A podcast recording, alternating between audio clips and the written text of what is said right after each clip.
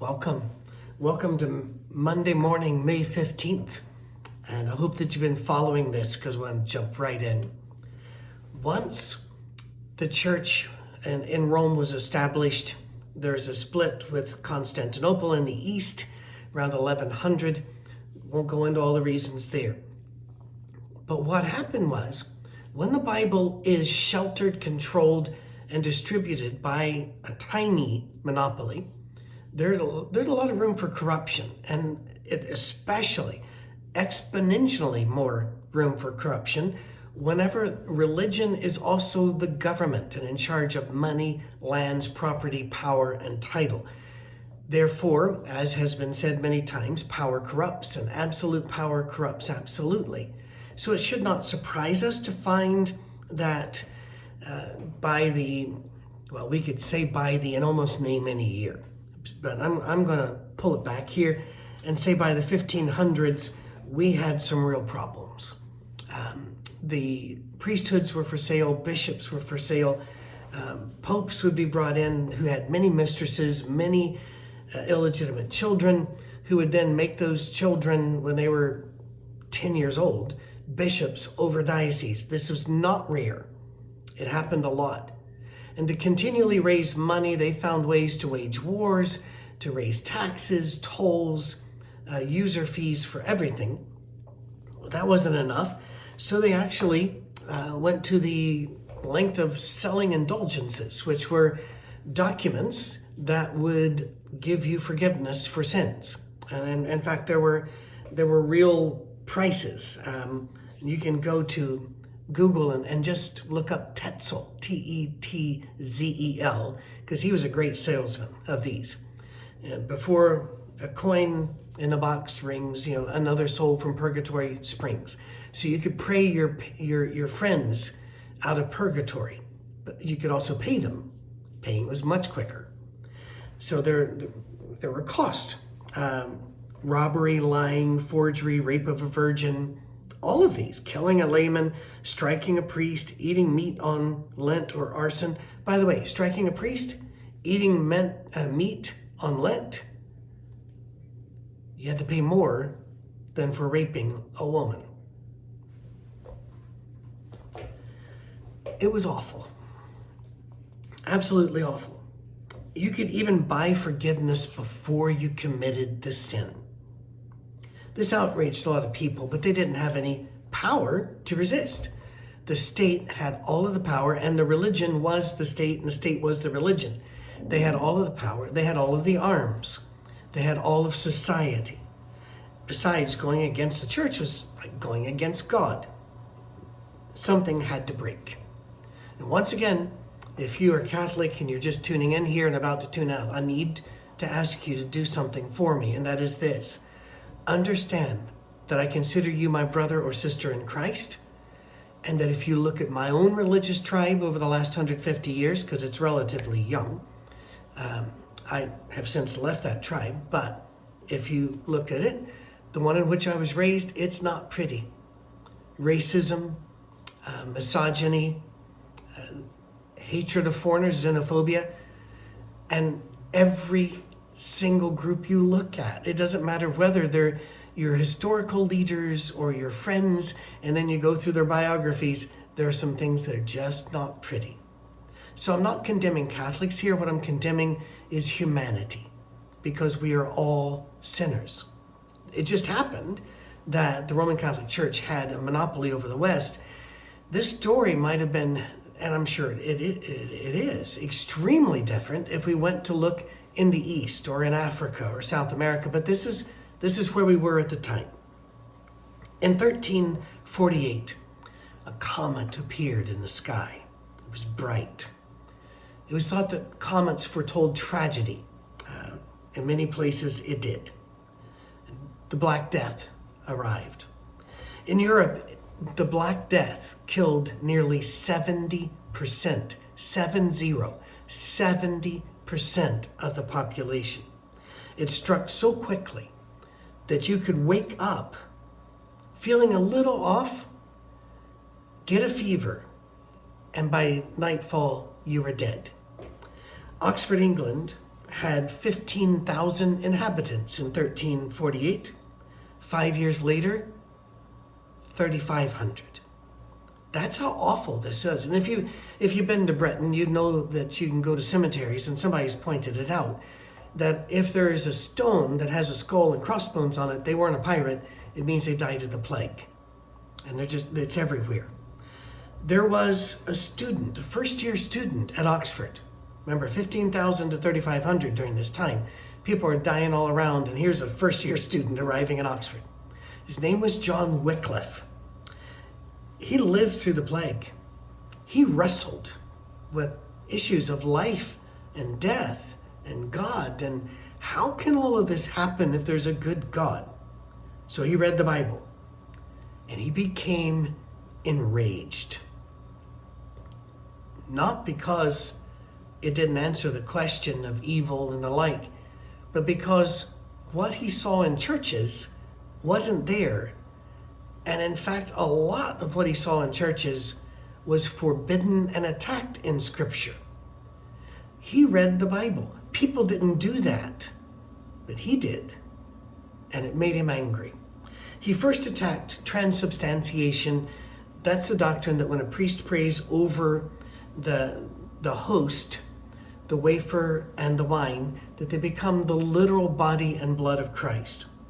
He said that was mythology that was paganism. By the way, if you're thinking, well, who thinks it becomes a literal? They actually did microscopic scientific testing on this in the 1900s, and in the 2000s, they were still looking at it to try to find some way to, um, you know, make people understand your prayer didn't change anything here, and so that it, now it's become spiritualized. It's a spiritual, uh, and okay, that's fine but I still get atheists to this day, last week, looking at me, talking to me, saying, um, How can we believe in any church that believes you get to eat your God and that makes you better? That doctrine has ramifications. Regardless, then he attacked the elevation of Mary as the mother of God, Theotokos. He, um, the adoration that, that built up this cult of worship around her, her perpetual virginity, all of it. He attacked this. That was not safe. The Roman Church went after Wycliffe, but Wycliffe was protected because he was in England, and England had some extra protections built around their citizens if they were of the right class, if they were in the ranks uh, at a particular level. It's a very class based society, even to this day. That's not a slam on England. It's observation is not criticism. It's just an observation. Um, Wycliffe considered himself a Catholic because there were no other options. It wasn't like, well, I'm going to become a Protestant. Nobody had ever heard of that. Well, I'm going to start a church. That would have been considered what? That nobody does that. So he still considered himself a Catholic, but he wanted to tell people, real Catholics, real church people, wouldn't do what our church is doing. Shortly thereafter, he became, after his graduation, he became head of Balliol College, president, and, and considered, quote, the most learned man of his time. He attacked the abuses he saw. Illiterate clergy, again, because people were just being handed these jobs. Um, some of them illegitimate kids, some of them because they paid money. By the way, until very recent times in Britain, you could buy an officer's rank, which explains uh, the horrible tactics of World War I and the Napoleonic Wars, for example. You had no skills at all, but you had enough money to buy yourself a captaincy. You know, and anyway, that happened in churches as well. So he fought them. He said, priests ought to be able to read their Bible. And they can't even read, many of them. The selling of priesthoods and bishoprics, that he attacked as well, and the locking away of the Bible from the common people. And they literally did lock it away, but it was in Latin anyway. And by the 1300s, the common people, no common people spoke Latin ever, anywhere around. Therefore, it was locked away by translation as well as by location. He thought it was time to get the Bible in the hands of the people and immediately was branded an enemy of the church.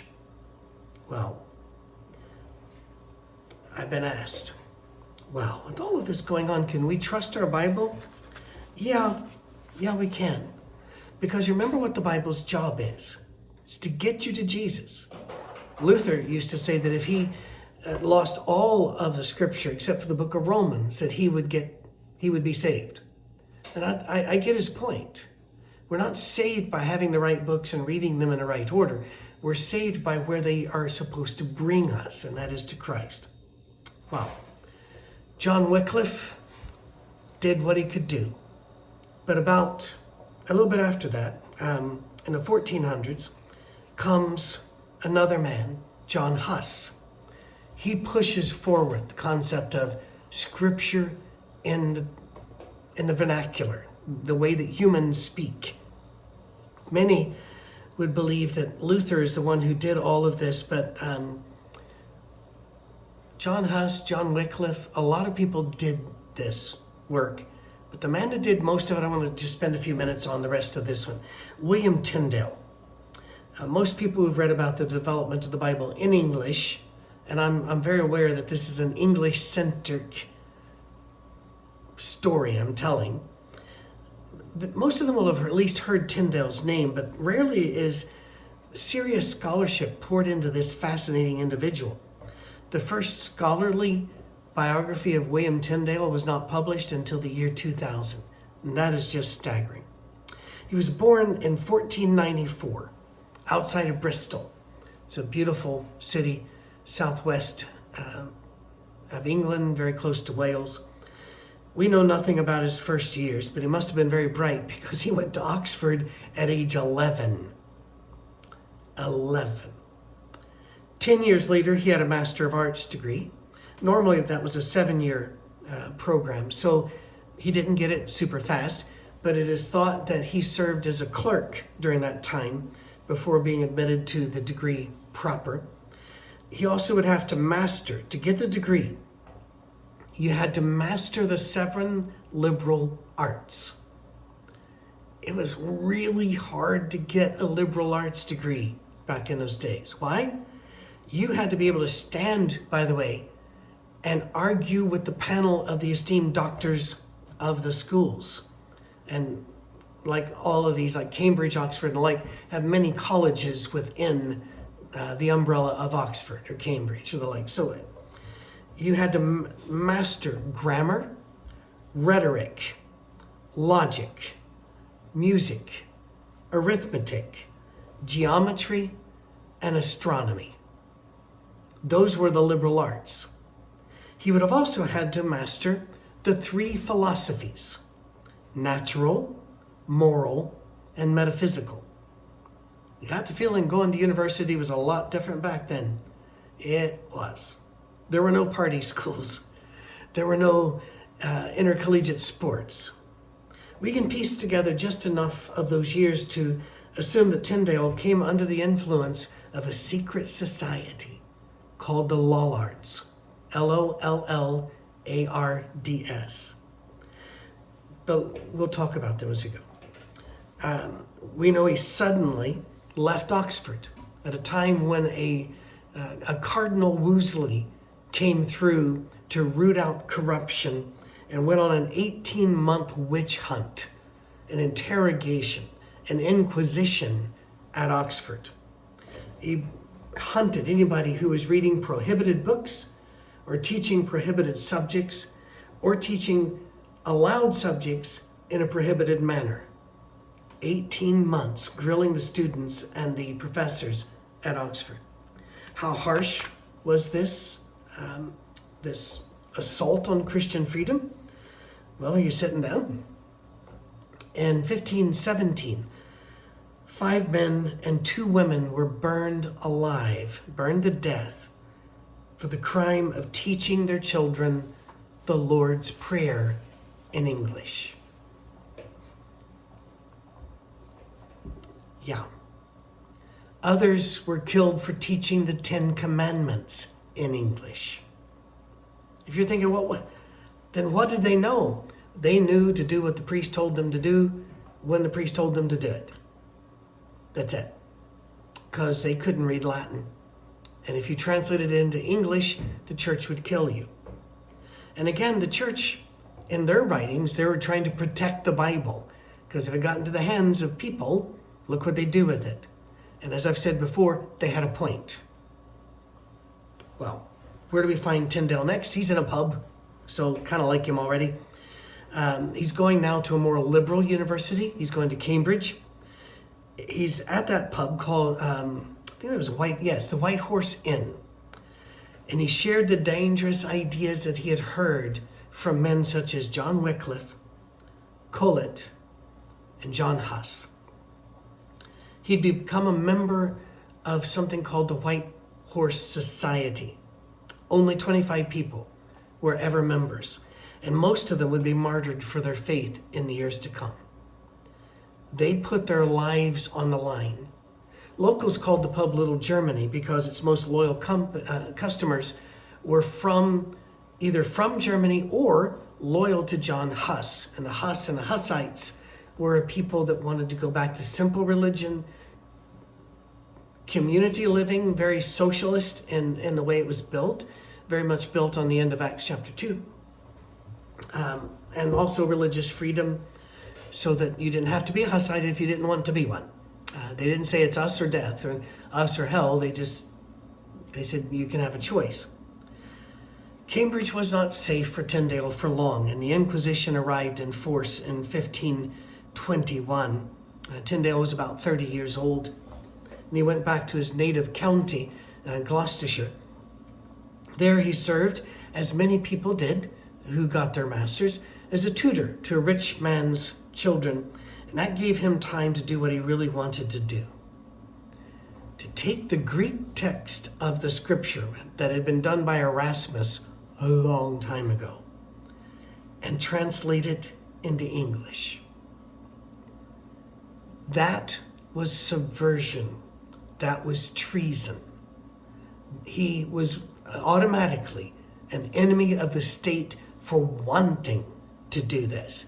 Because remember, the Inquisition uh, and these other Inquisitions didn't just kill you or jail you or take your property and freedom because of things you did, but it was because of things that you thought in your heart that they, they tortured out of you or pressed out of your neighbors.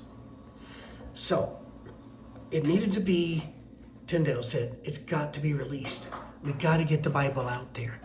So let's do it in a form that people could, the common people. See, there are different forms of English. And if you've read Canterbury Tales and Beowulf, and you know that Old English, medieval, and the, up into Shakespeare's time, which is well after Tyndale, that English had many different forms. So he had to find a way to do this in a way that English speakers could read it, which was tough because there were no commonly agreed upon spelling or grammar rules for English. It was considered a language of the gutter, a language of the common rabble.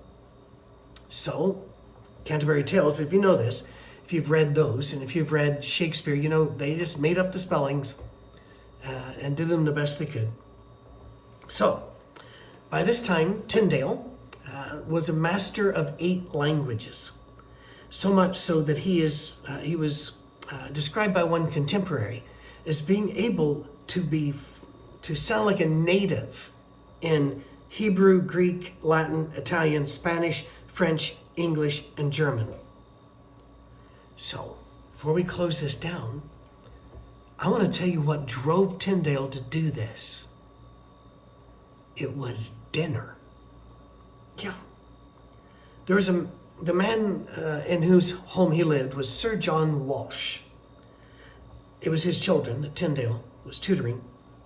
He was a man of great power and influence in the area, and he would bring in high ranking clergymen from the Catholic clergy, the only clergy. Again, it was the only church. So Tyndale was expected to be at all of those dinners and to participate in these discussions. Remember, you did not have TV, access to books was severely limited. Uh, you um, discussion was the way that you spent your time. Debate, um, telling stories, advancing our, uh, and questioning ideas. That's how you spent your time. So Tyndale was constantly appalled at these dinners because the priest and the bishops there, who sat with their great riches, just vast robes and jewelry and power, everybody bowing to them, didn't know scripture. They knew precious little of church history. Well, Sir John Walsh, and if do this in, in English, it's just Sir John, found that very amusing and would often stir the pot to get tempers to rise. His wife, on the other hand, was terrified that this is going to bring down trouble on her house. And I'm, I'm going to tell you something, I'm with the wife on this one because this is a very dangerous game to be playing. She was also concerned because if, if this, this will bring down trouble on the house, she'll lose her place in society. So she reminded Tyndale, you stop poking. You stop allowing Sir John to get you into these things.